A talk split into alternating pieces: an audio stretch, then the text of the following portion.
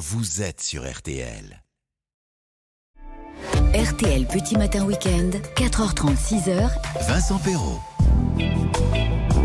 Mes amis, mon sang n'a fait qu'un tour. Ah, je vous en parle déjà depuis hier parce qu'il est beaucoup question de Lino Ventura dans RTL Petit Matin Week-end. Mais dès que j'ai vu arriver cet ouvrage de Philippe Lombard, bourré de répliques chocs, de films cultes, de bonne bouffe, enfin un livre coup de poing, qu'est-ce que vous voulez? J'ai eu envie d'appeler l'auteur. Bonjour Philippe Lombard. Bonjour Vincent Perrault. Il se trouve que c'est le 35e anniversaire de la disparition de Lino Ventura. Je me dis que finalement pour vous ce n'est qu'un prétexte pour pouvoir parler de quelqu'un que vous aimez passionnément. Oui, bien sûr. Moi, j'ai toujours eu, euh, j'ai toujours aimé ces acteurs-là. Euh, J'ai plusieurs fois eu l'occasion de, parler de Ventura dans certains de mes livres, et euh, là, lui consacrer un livre en entier, bah, c'était que du bonheur, quoi. Et je me disais justement, comment expliquez-vous, Philippe, que Lino Ventura soit 35 ans après sa disparition encore dans le panthéon de tête des acteurs préférés des Français?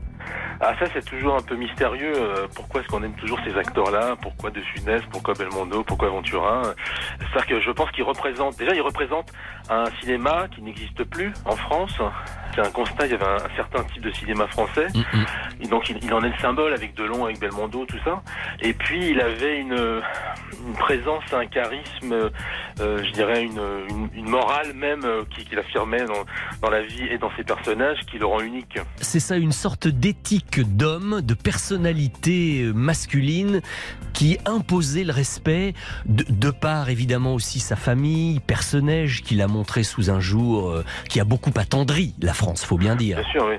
En fait, ça fait un peu comme Coluche chez les Restos du Cœur, quoi. C'est-à-dire que tout d'un Mm. coup, il y avait euh, l'homme public et en même temps euh, l'homme qui avait, euh, qui vivait un drame et qui, euh, qui voulait aider les gens qui étaient dans la même situation que lui et qui a amené beaucoup de choses, énormément de choses à, à ce problème-là, les enfants handicapés. Et puis Lino Ventura, c'était quand même, et, et on, on en prend encore plus conscience en lisant tous ces aspects-là dans votre livre, Philippe, c'était quand même une personnalité un peu à part, Euh, notamment que euh, Lino n'avait pas d'agent et que, avant d'accepter un film, il recevait chez lui, il faisait quoi? Passer un casting au réalisateur finalement. Oui, c'est ça, oui, c'est ça. Il, il lisait tout lui-même.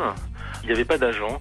Et quand euh, un, un réalisateur et un scénariste, par exemple, venaient chez lui euh, dans sa maison de Saint-Cloud, il les recevait dans son bureau, que les, que les habitués appelaient la salle de torture. Oui. Parce qu'il disait, voilà, ok, très bien, il bourrait sa pipe, il disait, bon, bah, allez-y, racontez-moi votre histoire.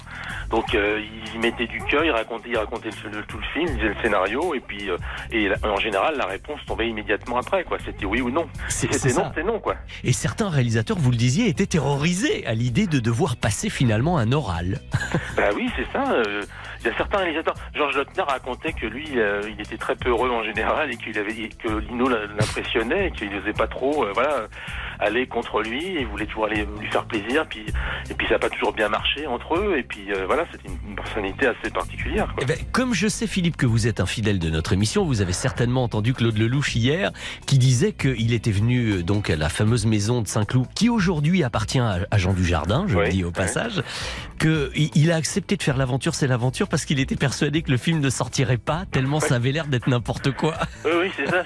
C'était, un film tellement, tellement différent que beaucoup d'acteurs ont refusé, comme Trintignant par exemple, ou même Simone Signoret, et euh, que effectivement on se disait bon, mais non, ça, ça, personne va aller voir ça, puis personne va le sortir. et, et puis 50 ans après, c'est assez savoureux d'entendre ça. Eh oui, et c'est un film vraiment culte au sens le plus noble du terme. Alors, une chose aussi dans le domaine de la personnalité de Lino Ventura, il y avait dans ses contrats quand même des choses qu'on ne trouvait, mais alors que chez lui, ça, hein. notamment ses rapports aux actrices. Bah, je sais pas si c'était spécialement dans ses contrats, mais en tout cas, il le disait bien, il voulait pas embrasser euh, ses partenaires à l'écran. Alors, il y a quelques, quelques exceptions quand même dans sa carrière, euh, mais en fait, euh, Enrico a dit à, à Marie Dubois, écoute, vas-y, je vais dire action, et t'y vas, quoi. Et dans le film, ça se voit, elle se précipite sur lui pour lui faire, un- pour lui faire un bisou, quoi. Oui. Et il est un peu surpris, quoi. Oui, oui. Et, et pas de scène de lit non plus. Ne- Dans les barbouzes, il, y a- il était censé y avoir une scène de lit avec Mireille d'Arc. Elle, elle est nue dans le lit. Lui, il est il est habillé habillé. Sur le lit. Ah oui, C'est- des, dingue. pieds à la tête, il a encore les chaussures, tout, quoi. Ah oui, c'est quelque chose qu'il refusait absolument, quoi. Et pourtant, dans L'homme en colère, il y a ben, l'exception qui confirme la règle. Oui, c'est ça. Il devait embrasser euh, Angie Dickinson. Euh, et en fait, Jean-Claude Carrière et euh, Claude Pinotto l'avaient convaincu du bien fondé de cette scène. Et donc, ils l'ont préparé, lui, Ventura, à l'avance, en disant, voilà, tu sais, il y a cette scène, on va la faire, c'est sur le quai de la gare, etc. Et le jour où il tourne cette scène, Pinotto raconte que il la préparait comme s'il avait préparé une cascade, quoi. Il fallait une prise, quoi. Il fallait pas en faire deux, quoi. Et, et le dialogue est savoureux parce qu'elle lui dit, je pense que vous n'êtes pas du genre qui embrasse une femme sur un quai de gare avant le départ du train. Et lui répond, évidemment, non. Non. Mais il le fait. oui, oui, oui, oui. C'est très très savoureux. Alors, on va pas en dire plus, Philippe. Il faut évidemment acheter le livre, le dévorer. Il est vraiment très savoureux, très richement illustré. Euh, il y a aussi tous les films que Lino a refusés, notamment les films américains. Il y a des choses démentes.